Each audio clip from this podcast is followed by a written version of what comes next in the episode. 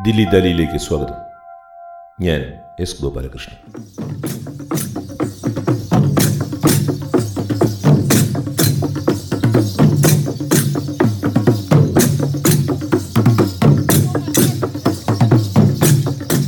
നഗ്നരും നരഭോജികളും a book talk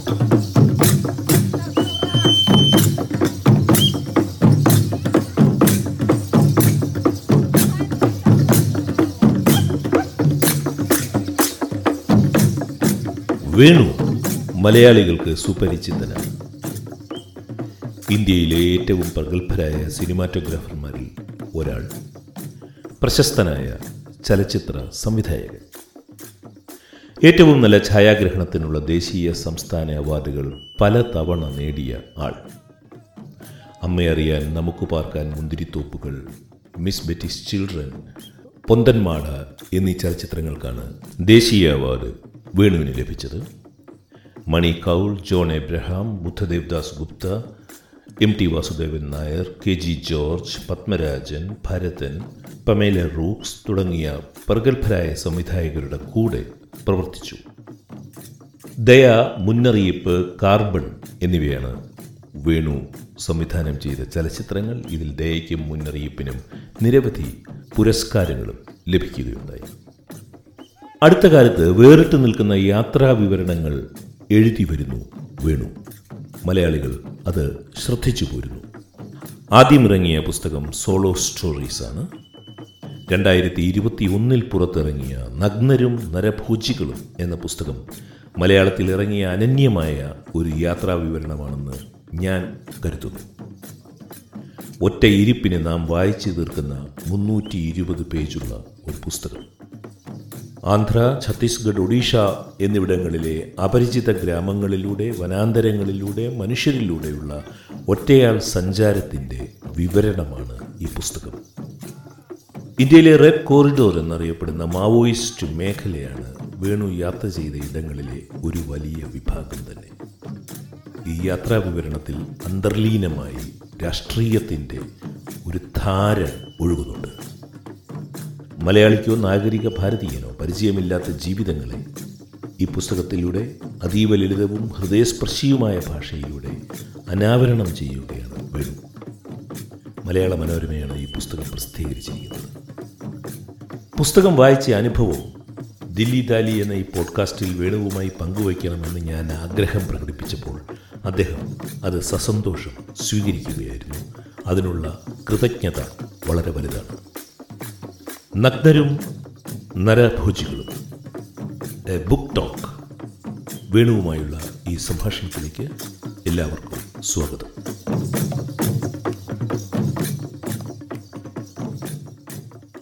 Welcome to Delhi Dali Venu.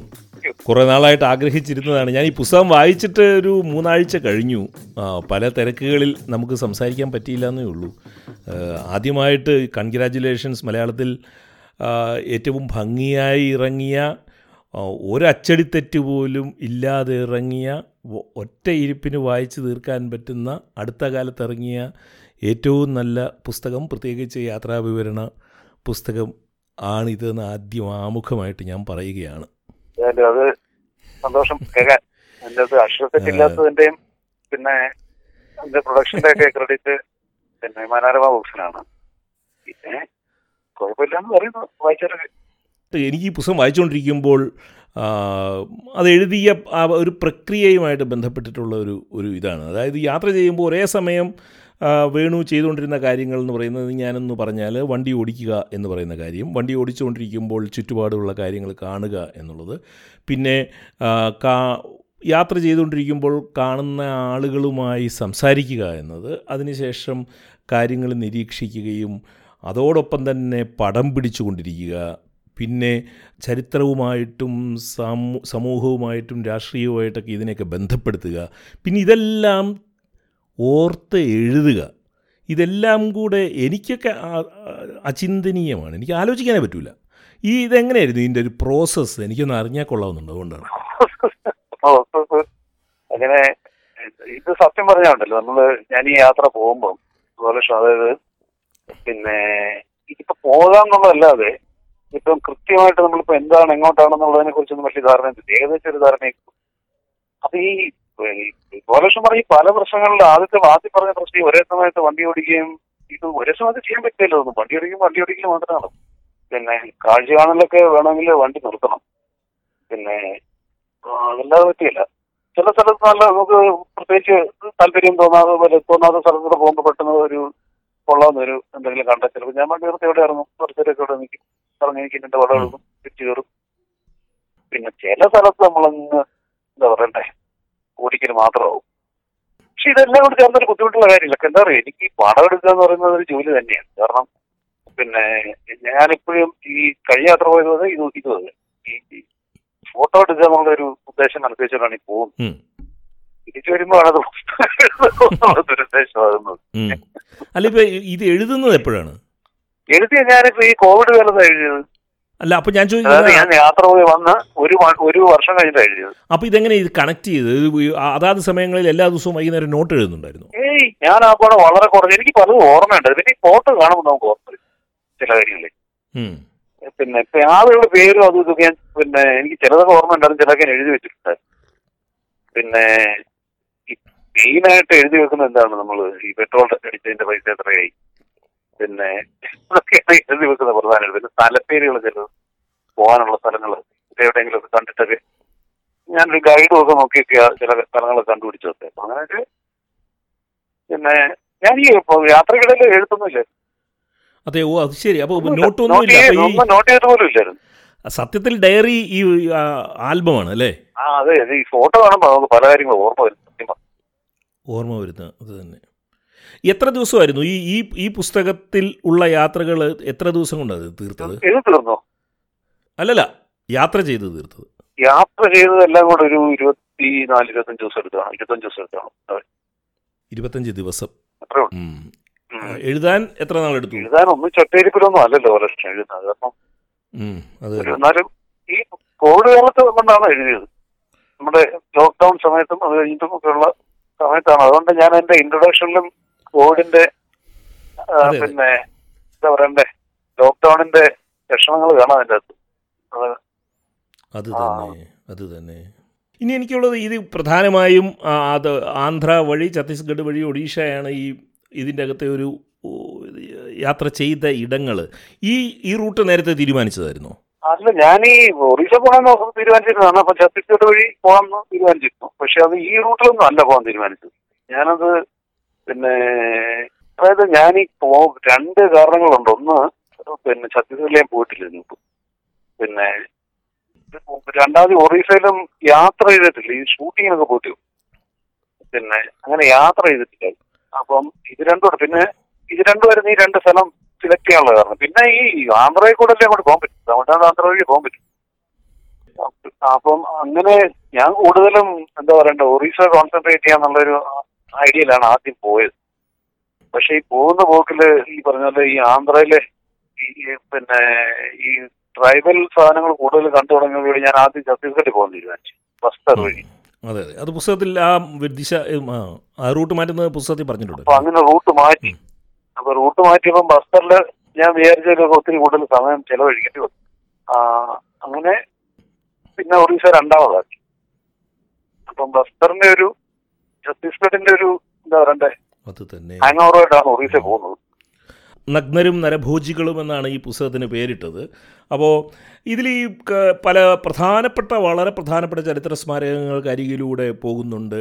അതിമനോഹരമായ ഇതിൽ ഇനതി ഛത്തീസ്ഗഡിലെ ചില ഭാഗങ്ങൾ ഒഴിച്ച് ബാക്കി പല സ്ഥലങ്ങളിലും എനിക്കും പോകാൻ അവസരം കിട്ടിയിട്ടുള്ള സ്ഥലങ്ങളാണ്. അതിമനോഹരമായ സ്ഥലങ്ങളും. പക്ഷേ അത് ആ മനോഹാരിതയോ അല്ലെങ്കിൽ ഈ ചരിത്ര സ്മാരകങ്ങളോ അല്ലെങ്കിൽ ഈ പുരി ജഗന്നാഥ ക്ഷേത്രമോ അല്ലെങ്കിൽ ലിംഗരാജ ക്ഷേത്രമോ ഞാൻ ഒറീസയിൽ വേണു ഉണ്ടായിരുന്ന സമയത്ത് ഈ യാത്രക്കിടയിൽ ഞാനൊന്ന് സംസാരിക്കുകയും ചെയ്തിരുന്നതാണ്. പക്ഷേ അതൊന്നും അല്ല വേണുവിന്റെ ഞാൻ ചോദിച്ചതാ ഈ സത്യം. അതെ. അപ്പോൾ അത് അതിലൊന്നും കണ്ണും മനസ്സും ഒന്നും പെടാതെ എനിക്ക് തോന്നിയത് മനുഷ്യൻ അടിസ്ഥാനപരമായിട്ട് മനുഷ്യനും അവൻ അവൻ സ്നേഹിക്കുന്ന ഒരു പരിസരവും അവ ആ പരിസരങ്ങളെ ഒരളവ് വരെ മലിനമാക്കുകയോ നശിപ്പിക്കുകയോ ചെയ്യുന്ന വ്യവസായവൽക്കരണത്തിന്റെ പ്രശ്നങ്ങളും സർക്കാരുകളും കോർപ്പറേറ്റുകളും തമ്മിലുള്ള ബന്ധങ്ങളും ഇതെല്ലാമാണ് വേണുവിനെ അലട്ടുന്നത്. പോകുന്ന വഴി കാണുന്ന ക്ഷേത്രങ്ങളെക്കുറിച്ചുള്ള പരാമർശങ്ങൾ പോലും ഒരു ലിംഗരാജ ടെമ്പിളോ പുരി ജഗന്നാഥ ടെമ്പിളോ ഒന്നും അല്ല. അപ്പോൾ ഇങ്ങനെ ഒരു യാത്രയായിരുന്നു മനസ്സിലുണ്ടായിരുന്നത്. അതായത് ഈ ഇത്തരം അതോ യാത്രയ്ക്കിടയിൽ ഈ ലിംഗരാജ ടെമ്പിളൊന്നും അതൊക്കെ അതൊന്നും കാണണ്ട എന്നുള്ള മൂഡിലേക്ക് വരികയായിരുന്നു. അതാണ് ഞാൻ നേരത്തെ പറഞ്ഞത്. അതായത് ഞാൻ ഈ ആദ്യം ഒറീസയില പോയിരുന്നില്ല ചിലപ്പോൾ ഞാൻ അതൊക്കെ ആ ആ ട്രാക്കിലായി പോയത് എന്നിട്ട്. പിന്നെ ഈ ഛത്തീസ്ഗഡ് ഒന്ന് ഓടിച്ച് കണ്ടിട്ട് വന്നേ. അങ്ങനെയാ പോയിരുന്നെങ്കിൽ എന്റെ എനിക്ക് തോന്നുന്നത് പക്ഷെ ഇത് എനിക്കൊന്ന് ഈ ഈ ഇങ്ങനെ പോയിട്ട് ഇത് ആദ്യമായിട്ട് കാണുമ്പോൾ നമ്മൾ ആദ്യമായിട്ട് കാണുന്ന സ്ഥലങ്ങളൊക്കെ പിന്നെ അത് ഭയങ്കരമായിട്ട് ബാധിക്കും. അപ്പൊ അവിടുത്തെ ചരിത്രം നമ്മൾ അറിയാൻ നോക്കും അതെന്താണ് സംഭവം? അതായത് ചില കാര്യങ്ങളൊക്കെ മനസ്സിലാക്കും.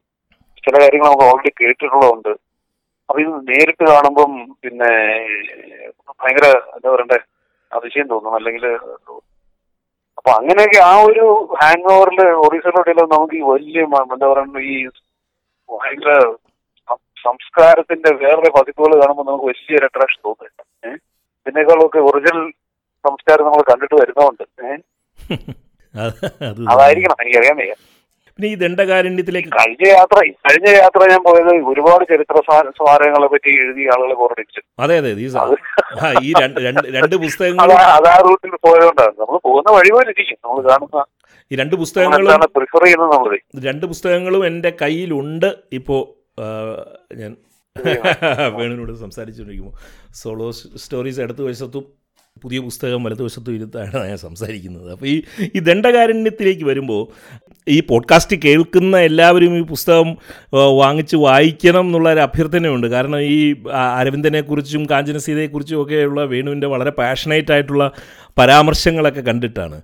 അപ്പോൾ ഇതിലകത്ത് ഒരു വാചകം ഞാൻ ശ്രദ്ധിച്ചത് ഇതിഹാസകാലത്തെ നീതിബോധത്തിന് ഇന്നും കാര്യമായ മാറ്റമൊന്നും സംഭവിച്ചിട്ടില്ല എന്നും അന്ന് രാക്ഷസറായിരുന്നു രാമായണത്തിൽ.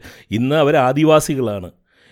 എന്ന് വേണു പറയുന്നുണ്ട്. ഈ മാവോയിസ്റ്റ് മേഖലയിലും ഈ റെഡ് കോറിഡോർ എന്ന് നാം പറയുന്ന അതിൽ കൂടെയൊക്കെയാണ് ഈ യാത്ര ചെയ്യുന്നത്.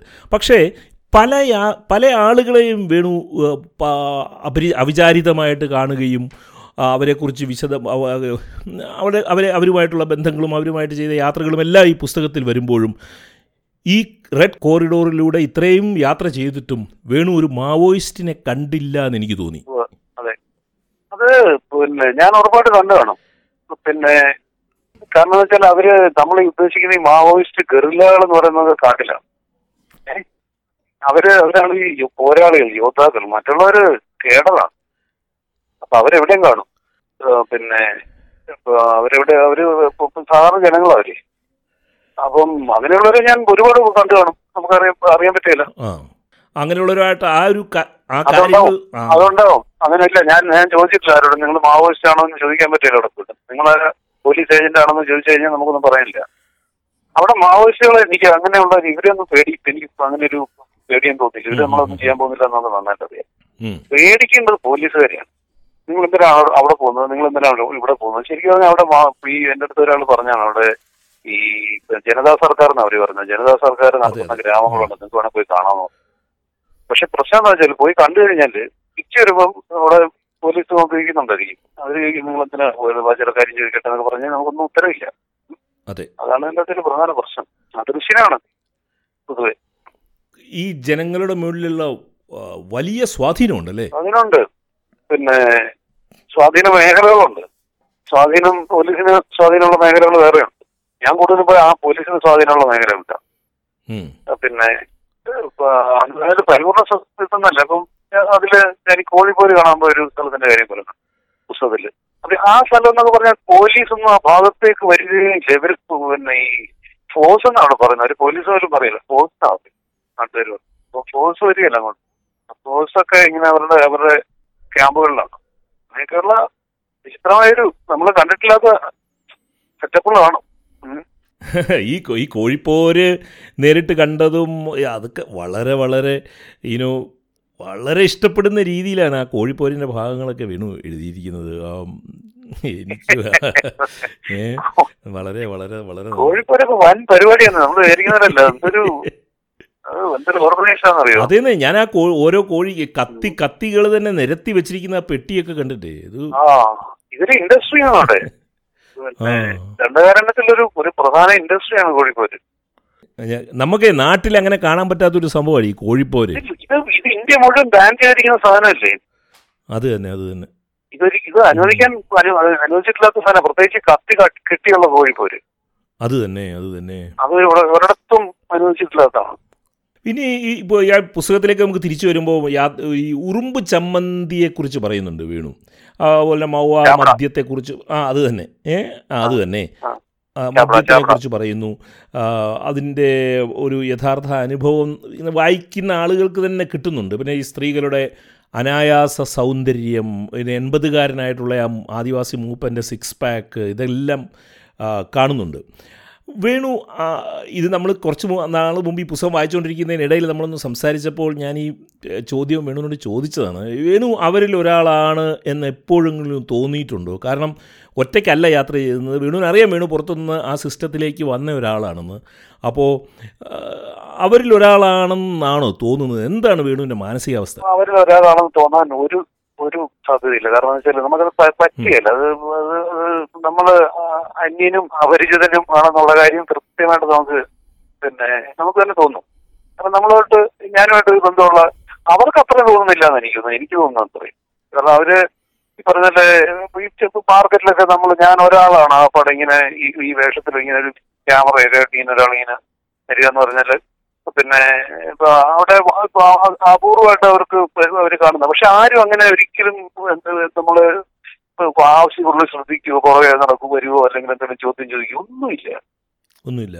അവർക്ക് നമ്മൾ നമ്മ അവർ നമ്മുടെ സാന്നിധ്യം അവർക്ക് വലിയൊരു ബോധറേഷൻ അല്ല പലപ്പോഴും. ഞാൻ പലയിടത്തും ശ്രദ്ധിച്ചിട്ടുണ്ട്. പക്ഷെ അതേസമയം തന്നെ നമുക്കൊരിക്കലും നമുക്കൊരിക്കലും അവരെ നമുക്കൊരു കാഴ്ചക്കാരെ കണ്ട് കാണാനേ പറ്റുള്ളൂ. അല്ലാതെ എനിക്ക് തോന്നുന്നില്ല അതിനപ്പുറം സാധ്യമാണെന്ന്. കാരണം അല്ലെങ്കിൽ അങ്ങനെയൊക്കെ പിന്നെ ജീവിക്കുന്നവരുണ്ട് അവർ പോലും ഒരു ഇരുപത് കൊല്ലം മുപ്പത് കൊല്ലം ഒക്കെ ഇങ്ങനെയുള്ള സ്ഥലങ്ങളിലൊക്കെ പോയി പുറത്തുനിന്ന് താമസിച്ചു. പക്ഷെ എന്നാൽ പോലും അതിന്റെ അകത്തൊക്കെ ഒരു ഒരുപാട് പരിധികളുണ്ട്. നമുക്കൊരിക്കലും അങ്ങനെ ആകാൻ പറ്റില്ല. നമ്മുടെ നമ്മുടെ എന്താ പറയണ്ടത് നമ്മുടെ പെരുമാറ്റം അങ്ങനെയാകാം നമ്മുടെ വേഷം അങ്ങനെയാകാം നമ്മുടെ ഭാഷ അങ്ങനെയാകാം എല്ലാം അങ്ങനെയാകാം ആണെങ്കിൽ കുറച്ചുകളുണ്ട് പക്ഷെ നമുക്ക് അങ്ങനെ അത് ആകാൻ പറ്റില്ല. കാരണം അത് നമ്മുടെ എന്താ പറയണ്ടേ നമ്മുടെ ബ്രെയിൻ മെമ്മറി മസിൽ മെമ്മറി അങ്ങനെയാണ്. സംസ്കാരത്തിനോടുള്ള. അത് മാറില്ല അത് തന്നെ. പക്ഷേ അതേസമയം തന്നെ വേണു യാത്ര ചെയ്ത് വന്ന് നമ്മൾ സംസാരിച്ചുകൊണ്ടിരിക്കുമ്പോൾ പറഞ്ഞിരുന്നു ഈ ഒറ്റയ്ക്കാണെന്നുള്ള തോന്നൽ ഒരിക്കലും ഉണ്ടാകാറില്ല എന്ന്. അതില്ല. ഒറ്റയ്ക്ക് എന്നുള്ള തോന്നൽ കഴിഞ്ഞാൽ നമുക്ക് അതെന്താ അറിയോ? അത് അത് ചില ചില മൈൻഡ് സെറ്റിന്റെ ഒരു പ്രത്യേകത മാത്രമേ ഉള്ളൂ. ചില ആളുകൾ പറ്റും ചില ആളുകൾ ചില ഒറ്റയ്ക്ക് ഉറങ്ങാൻ പോലും ബുദ്ധിമുട്ടുള്ള ആളുകളുണ്ട്. എനിക്ക് എത്ര പേരെ അറിയാം. അത് അതൊരു അതൊരു നമ്മുടെ ഒരു എന്താ പറയണ്ട ഒരു ബ്രെയിനിന്റെ ഒരു ഒരു പ്രത്യേകത. ആ ചില ആളുകൾക്ക് അത് എളുപ്പമാണ്. എനിക്കത് എനിക്ക് ഒറ്റയ്ക്ക് എന്നുള്ളൊരു കൺസെപ്റ്റ് അത്ര ഹാൻഡിൽ ചെയ്യാൻ ബുദ്ധിമുട്ടുള്ള ഒരു കാര്യമാണ് കാര്യമല്ല. അതൊന്ന് പിന്നെ രണ്ട് നമ്മൾ ഒറ്റയ്ക്ക് എന്ന് പറഞ്ഞാൽ നമ്മുടെ കൂടെ പരിചയമുള്ളവരില്ലെന്നല്ലേ ഉള്ളൂ. അല്ലാത്ത ആളുകളൊക്കെ നമ്മൾ ഇടപെടും ഇടപെടുന്നില്ല? അതെ അതെ. പലരുടെയും സഹായം വാങ്ങിക്കുന്നുണ്ട്. പലരിടത്തും നമ്മൾ വഴി ചോദിക്കുന്നുണ്ട്. അല്ലെങ്കിൽ പല കാര്യങ്ങൾ പിന്നെ കമ്മ്യൂണിക്കേറ്റ് ചെയ്യുന്നുണ്ട്. അപ്പൊ ഒറ്റയ്ക്ക് അങ്ങനെ നമുക്ക് പറയാൻ പറ്റില്ല നമ്മുടെ കൂടെ പരിചയമുള്ള ആളുകൾ നമ്മുടെ ആളുകൾ ആരും ഇല്ല എന്ന് പറഞ്ഞാൽ എന്റെ സുഹൃത്തുക്കളോ ബന്ധുക്കളോ അങ്ങനെയുള്ളവരൊന്നും ഇല്ലാത്തല്ലേ ഉള്ളൂ. അല്ല പരിചയമുള്ള ആളുകളുടെ കൂടെ വർഷങ്ങളായിട്ട് പരിചയമുള്ള ആളുകളുടെ കൂടെ തിരുവനന്തപുരത്തോ അല്ലെങ്കിൽ കോട്ടയത്തോ ഒക്കെ ജീവിക്കുമ്പോഴും ഒരുപക്ഷെ വേണു ഇങ്ങനെ തന്നെ ആയിരിക്കും. എനിക്കൊരു എനിക്കൊരു അത്യാവശ്യം ഒരു എന്താ പറയണ്ട ഒരു പ്രൈവസി ചേംബർ വേണം അല്ലെങ്കിൽ വലിയ പാടാം. ആ അത് അത് തന്നെ. അതിന്റെ ഒരു അതിന്റെ ഒരു എക്സ്റ്റൻഷൻ മാത്രമേ ആകുന്നുള്ളൂ ഈ യാത്രകളും അത്. അത്രേ ഉള്ളൂ. അതേ പറയാം അതൊരു മൈൻഡ് സെറ്റ് തന്നെ. അല്ലാതെ നമ്മൾ ഈ ഒറ്റയ്ക്ക് യാത്ര ചെയ്യാന്ന് പറയുന്നത് സത്യം പറഞ്ഞല്ലേ എന്നെ എനിക്ക് എനിക്കതിൽ എപ്പോഴും തോന്നിയിട്ടുള്ള ഒരു കാര്യം. ഒന്നാമതൊരു നമ്മൾ ഒറ്റയ്ക്കാണെങ്കിൽ ഒരുപാട് കുഴപ്പങ്ങൾ ദോഷങ്ങളുണ്ട്. പക്ഷെ അതിനകത്ത് ഗുണങ്ങളും ഉണ്ട്. ഗുണം എന്ന് പറഞ്ഞാൽ നമുക്ക് തീരുമാനം എടുക്കുക എന്ന് പറഞ്ഞാൽ വളരെ എളുപ്പമാണ്. നമ്മൾ എടുക്കുന്ന തീരുമാനങ്ങൾ വേറെ ആരും അതിന്റെ അനന്തര ഫലങ്ങൾ അനുഭവിക്കേണ്ട കാര്യമില്ല. തന്നെ അവരുമായിട്ട് നമ്മൾ ഒരുപാട് ചർച്ചയുടെ ആവശ്യമില്ല.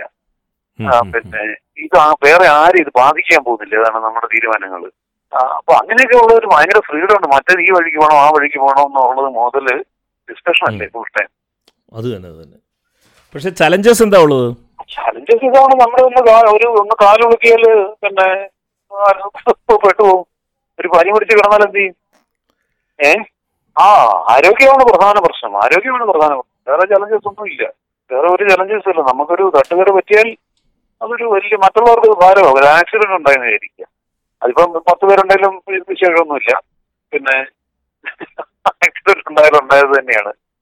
പറഞ്ഞിട്ട് കാര്യമില്ല. നമ്മൾ സൂക്ഷിച്ച് ഓടിക്കുക എന്നുള്ളതല്ല വേറെ ഒന്നും അതിനകത്ത് ചെയ്യാനില്ല ഞാൻ വളരെ ശ്രദ്ധിക്കുന്ന ആളാണ് വണ്ടി ഓടിക്കുമ്പോൾ ഇത് ഏത് വണ്ടിയായിരുന്നു? വണ്ടി സാധാരണ ഒരു കൊച്ച് എന്താ പറയുക ഹാച്ച് ബാക്ക് ഒരു കുഞ്ഞു കാറ്. നമ്മുടെ.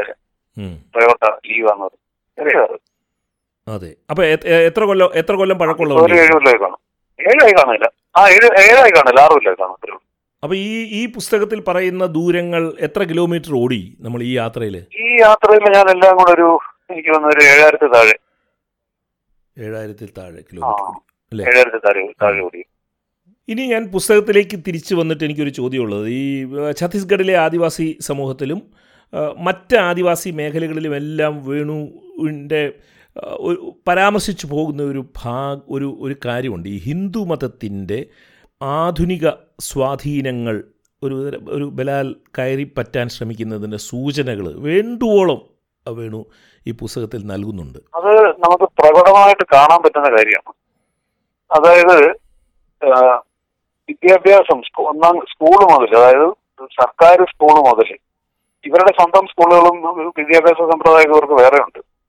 പിന്നെ അവിടെ അവിടുത്തെ കാര്യമല്ല ഞാൻ പറയുന്നത്. അവിടെ നിന്നും അതൊന്നും അത് അതിനേക്കാളും കൂടുതൽ സർക്കാർ സ്കൂളുകളാണല്ലോ ഉള്ളത് അപ്പം അവിടെ മുതൽ പിന്നെ ഈ ഈ പിന്നെ ഹിന്ദുവാണ് നിങ്ങൾ എന്നുള്ള മെസ്സേജസ് കൊടുത്തോണ്ടിരിക്കുകയാണ് സ്ഥിരമായിട്ട്. ഹിന്ദു ദൈവങ്ങൾ പിന്നെ ഫാഷൻ എല്ലാ ഹിന്ദു ഫാഷൻസാണ് പിന്നെ പൊട്ട് തൊടുക മറ്റേ സ്ത്രീകൾ മറ്റേ സിന്ദൂരം തലയിൽ ഇടുക പിന്നെ അങ്ങനെയുള്ള കാര്യങ്ങൾ താലി ഇതൊക്കെ വന്നു തുടങ്ങി. ഇതൊക്കെ ഒരു ഫാഷനും ഫാഷൻ ഇപ്പൊ നമ്മൾ വെസ്റ്റേൺ സാധനങ്ങൾ ഫാഷനായിട്ട് കാണാം. അതുപോലെ അവർ ഒരു ഒരു വിഭാഗം ആളുകൾ ഫാഷനായിട്ട് കാണുന്ന ഹിന്ദു രീതികളാണ്. അപ്പം അപ്പൊ അതിനെ ഇവർ ഭയങ്കരമായിട്ട് പ്രോത്സാഹിപ്പിക്കുന്നുണ്ട്. ഇതിൽ തന്നെ ചില ചില ഇപ്പൊ ബത്ര എന്ന് പറഞ്ഞ പിന്നെ ട്രൈബ് ഉണ്ട്. അവർ ട്രഡീഷണൽ ആയിട്ട് പൊതുവെ ഹിന്ദു രീതികളോട് അടുത്ത് നിൽക്കുന്നില്ല പണ്ട് വാക്കി അല്ലാതെ ഗോണ്ട് ഗോണ്ടും പിന്നെ ദുർവയൊക്കെ അവർ അവർക്ക് അവരുടെ അവർക്ക് അവർക്ക് ഹിന്ദുക്കളോട് ഒരു ബന്ധമില്ല അവരുടെ ദൈവങ്ങൾ ഹിന്ദുക്കളേ അല്ല. അപ്പം അങ്ങനെയുള്ള ഒരുപാട് വ്യത്യാസമുണ്ട്. ഇത് ഇത് ഈ ഫാഷനാണ് ഇതിന്റെ പ്രധാന ഒരു സാധനം. ഹിന്ദുയിസം ഒരു ഫാഷൻ ആക്കി കൊണ്ടുവരാനാണ് ശ്രമിക്കുന്നത്. അല്ല അപ്പൊ അതിനൊരു റെസിസ്റ്റൻസ് ഉണ്ടോ ഈ ഇവരുടെ സമൂഹത്തിൽ നിന്ന് ഏതെങ്കിലും കാരണം അവിടെ ഇപ്പൊ റെസിസ്റ്റ് ചെയ്യാൻ പറ്റുന്ന ഇപ്പോഴത്തെ ഒരു പൊളിറ്റിക്കൽ റെസിസ്റ്റൻസ് ആപ്പാണുള്ളത്.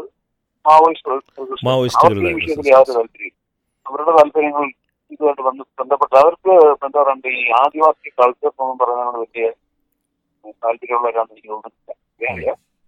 ചിലര് പറയുന്ന അവർ ഇവിടുത്തെ ആദിവാസികൾ അവിടെ അവിടുത്തെ ആളുകൾ ആദിവാസി ആളുകൊണ്ടാണ് ഒരു മാവോയിസ്റ്റ് ആളുകൾ ഇവർക്ക് വേറെ എവിടെയെങ്കിലും കേസ് ഉണ്ടായിരുന്നെങ്കിൽ അവിടുത്തെ ആളുകളായിരുന്നു അവരുടെ പ്രവർത്തകർ. ഇനി എനിക്ക് ഈ പുസ്തകം ഈ പോഡ്കാസ്റ്റ് കേട്ടിട്ട് കുറേ ആളുകൾ പുസ്തകം വാങ്ങിച്ച് വായിക്കും എന്നാണ് എന്റെ പ്രതീക്ഷ. എങ്കിൽ പോലും ഈ പുസ്തകത്തിലെ എനിക്ക് വളരെ ഇഷ്ടപ്പെട്ട ഒരനുഭവം വേണു തന്നെ പറഞ്ഞ് ഈ പോഡ്കാസ്റ്റിൽ ഉൾപ്പെടുത്തണമെന്ന് എനിക്കൊരു ആഗ്രഹമുണ്ട് അത് വേണു ഒരു ആണിക്കസേരയിൽ ഇരിക്കുന്നതും വേണുവിന്റെ മടിയിൽ ഒരു വെളിച്ചപ്പാട് ഇരിക്കുന്നതുമായിട്ടുള്ള ഒരു മടായി എന്ന് പറഞ്ഞ ഒരു പൊതുവെ ഉത്സവത്തിന് പറയുന്ന പേരാ. അപ്പൊ അവിടെ പിന്നെ ഹാട്ടി എന്ന് പറഞ്ഞ സ്ഥലത്ത് മടായി ഉണ്ട് ഭയങ്കര ഒത്തിരി ആൾ വരും. അപ്പൊ കച്ചവടം പരിപാടി ഇവിടെ ഈ സീറാന്നാ പറയുന്നത്. അതായത് ഈ വെളിച്ചപ്പാട് വരാ. അപ്പൊ ഈ ഇവരുടെ പരിപാടി എന്ന് പറഞ്ഞാൽ പിന്നെ നിവേദ്യമാണ് നിവേദ്യം ഇങ്ങനെ അകത്താക്കിക്കൊണ്ടിരിക്കുകയാണ് ദൈവങ്ങൾക്ക് വേണ്ടി. നിവേദ്യം എന്ന് പറഞ്ഞാൽ മവയാണ് പിറ്റാണ് ഇവരൊക്കെ. അപ്പൊ ഇവരിങ്ങനെ ഓരോരുത്തരായിട്ട് ഇങ്ങനെ ആ- ആണിക്കസേര പോയിരിക്കും പാർട്ടികളും. പാർട്ടികൾ ഭയങ്കര ശരിക്കും കണ്ട തീരെ പേടിച്ചു പോകും. അപ്പൊ എന്റെ അടുത്ത് പിന്നെ ഞാൻ ഈ അടുത്ത് എല്ലാവരും എല്ലാവരും അനുഗ്രഹിക്കും തലയിൽ അയച്ചിട്ട്. അപ്പൊ ഞാൻ അനുഗ്രഹം വായിക്കാൻ ചെന്നു. അപ്പൊ എന്റെ കൂടെ ഉണ്ടായിരുന്ന ആളുടെ ക്യാമറ എടുത്തിട്ട് ഞാൻ അനുഗ്രഹം വായിച്ചു പുള്ളി അങ്ങ് എഴുന്നേറ്റു. അപ്പൊ ഞാൻ വിചാരിച്ചു ഞാൻ ചെന്ന് ഇഷ്ടപ്പെടാനിട്ടാന്ന് വിചാരിച്ചു. അങ്ങനെയല്ല. എന്നോട് പറഞ്ഞു കസേര ഇരിക്കാൻ പറഞ്ഞു. അപ്പൊ ഞാൻ പേടിച്ചു. കാരണം ഇത് കുറച്ച് കട്ടിയുള്ള ജീൻസ് ഒക്കെയാണ്. അപ്പൊ എനിക്ക് വേണമെങ്കിൽ അഡ്ജസ്റ്റ് ചെയ്യാന്ന് എനിക്ക് തോന്നുന്നുണ്ടായിരുന്നു ഒരു പേഴ്സ് ഒക്കെ ഉണ്ട് പോക്കറ്റിൽ ബാക്ക് പോക്കറ്റിൽ അപ്പൊ അതൊക്കെ വേണമെങ്കിലൊക്കെ കുത്തിയൊക്കെ നോക്കാമെന്നൊക്കെ വിചാരിച്ചു. പക്ഷേ ഞാൻ ഇരുന്നപ്പോ എനിക്ക് വലിയ വേദന തോന്നിയില്ല. ഈ മനുഷ്യൻ നേരെ വന്ന് എന്റെ മടിയിലോട്ട് കയറി ഉറച്ചങ്ങ് ഇരുന്നേ അപ്പൊ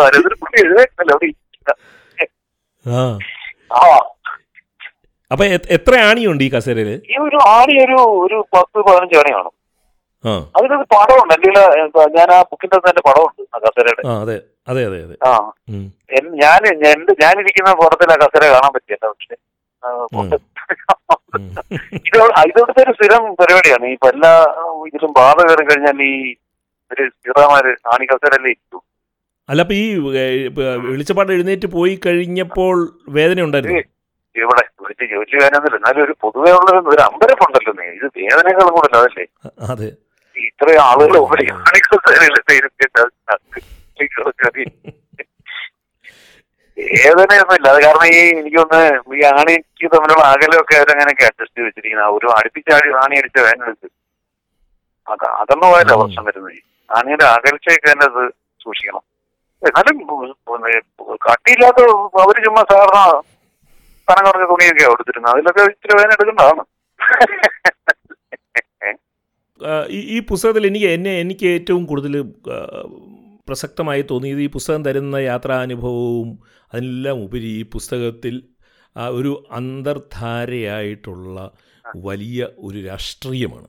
അത് വേണു ബോധപൂർവം പറയുന്നതേ അല്ല. അത് ഈ യാത്രയിൽ വേണുവിന് ബോധം ബോധ്യമുണ്ടാകുന്ന ഒരു രാഷ്ട്രീയമാണത്. ആ രാഷ്ട്രീയത്തിന്റെ ശക്തമായ ഒരു ഒരു ഒരു സ്ട്രീം ഇതിന്റെ ഈ പുസ്തകത്തിന് അകത്തുകൂടെ ഒഴുകുന്നുണ്ട്.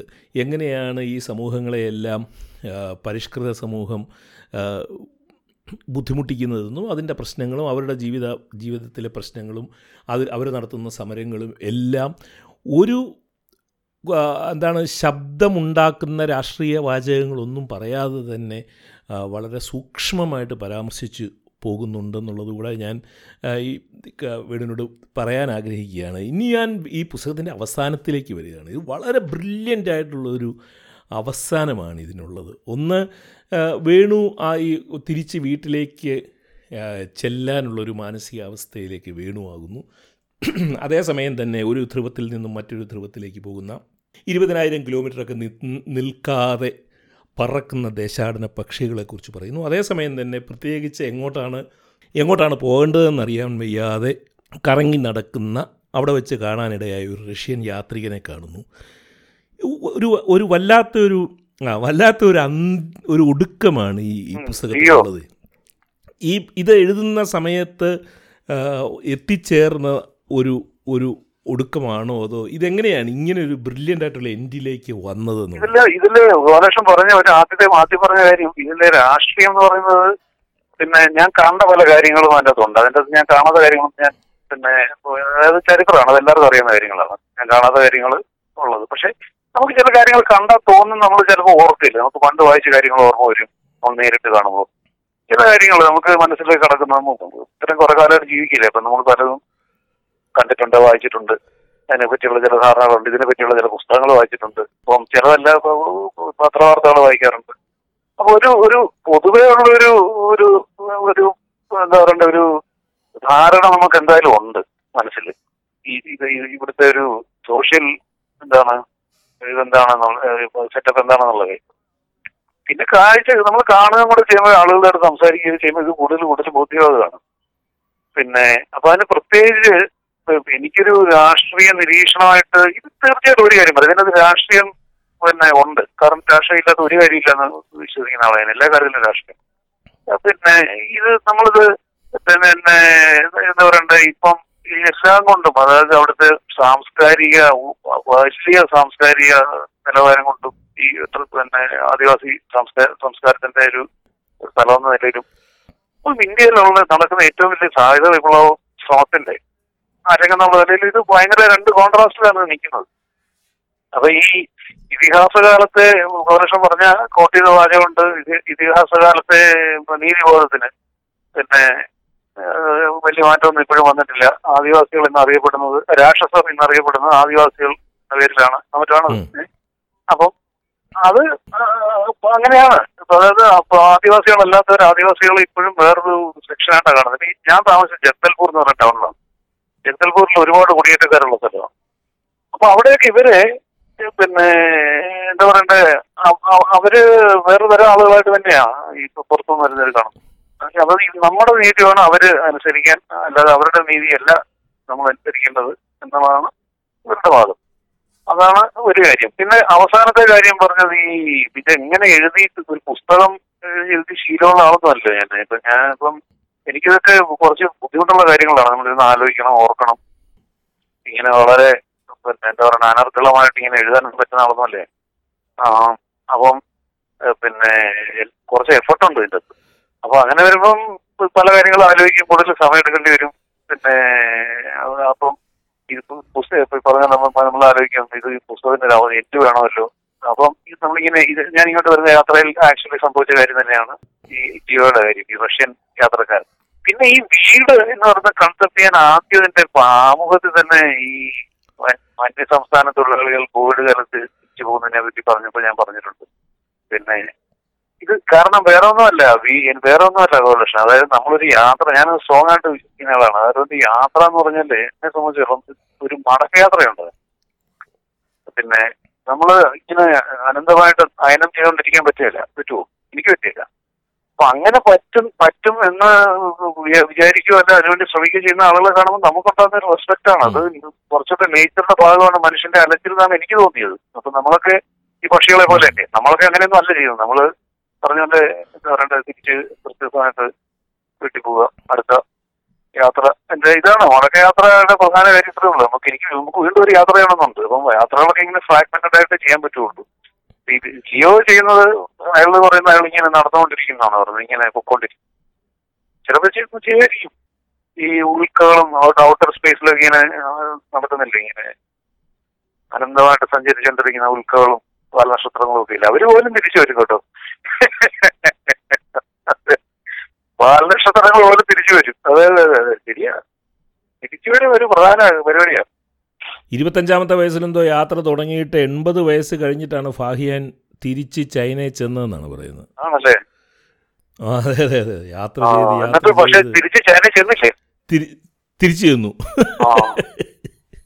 അതാണ്. അപ്പൊ ഏതായാലും തിരിച്ചെത്തിയിട്ട് ഇനി ഇനി അടുത്ത യാത്രയെ കുറിച്ച് എന്താണ്? അടുത്ത യാത്രയൊന്നും അങ്ങനെ ആലോചിച്ചിട്ടൊന്നുമില്ല. പക്ഷെ ഞാൻ ഈ പറഞ്ഞ കാര്യം ഒരു ഒരു കാര്യം കൂടെ പറഞ്ഞത് പക്ഷെ അത് തിരിച്ച്. നമ്മൾ യാത്ര തുടങ്ങുമ്പോഴുള്ള ഏറ്റവും പ്രധാന ആഗ്രഹം എന്താ പറയുക? അത് കാണണം ഇത് കാണണം എന്നുള്ളതിനേക്കാളും കൂടുതൽ തിരിച്ച് സേഫായിട്ട് എത്തണം എന്നുള്ളതാണ്. അത് തന്നെയാ. ഞാൻ- അതൊരു പ്രൈമറി എന്താണ് പിന്നെ ഇതായിട്ടാണ് ഓപ്ഷനായിട്ടാണ് ഞാൻ മനസ്സിൽ വെക്കുന്നത് എപ്പോഴും. തിരിച്ചു വരണം. പിന്നെ ഒരു പീസായിട്ട് ഏഹ് പിന്നെ അതൊക്കെ ഉണ്ട് ഇതിന്റെ അകത്ത് ഈ അടുത്ത യാത്രയെ പറ്റി ഒന്നും ഇപ്പൊ ആലോചിച്ചില്ല. ഇത് പറഞ്ഞിട്ടാണ് പ്രായം കൂടി വരുന്നതനുസരിച്ച് നമ്മൾ നമ്മൾ ഒന്നുകിൽ പെട്ടെന്ന് കാര്യങ്ങൾ ചെയ്യണം. അല്ലെ വേണ്ടെന്ന് നോക്കണം. അതൊക്കെയാണ്. ഏതായാലും വലിയ ഒരു വായനാ അനുഭവമായിരുന്നു. ഇത്രയും നേരം സംസാരിക്കാൻ കഴിഞ്ഞതിൽ എനിക്ക് വലിയ സന്തോഷമുണ്ട്. ഇത് പോഡ്കാസ്റ്റിൽ ഉൾപ്പെടുത്താൻ കഴിഞ്ഞതിൽ വലിയ സന്തോഷമുണ്ട്. ഇത് മലയാളത്തിലെ ഒരു അപൂർവമായ യാത്രാവിവരണങ്ങളിൽ ഒന്നാണെന്ന് ഞാൻ വെറുതെ മുഖസ്തുതിയായിട്ട് വീണ്ടും പറയേണ്ട കാര്യമില്ല. പക്ഷേ വലിയ ഞാൻ മലയാളത്തിലെ യാത്രാവിവരണങ്ങളെല്ലാം കുത്തിയിരുന്ന് വായിക്കുന്ന ഒരാളാണ്. അതുകൊണ്ടാണ് ഇതിന് ഇതൊരു ഒരു പ്രത്യേകമായിട്ടുള്ള ഒരു എന്താണ് ഉണ്ണായി വാര്യരുടെ മറ്റേ സാമ്യമകന്ന എന്ന് പറയുന്ന പോലെ ഉള്ളൊരു അനുഭവമാണ്. അപ്പോൾ thank you thank you Venu for your valuable time ഇത്രയും നേരം സംസാരിച്ചു thank you thank you very much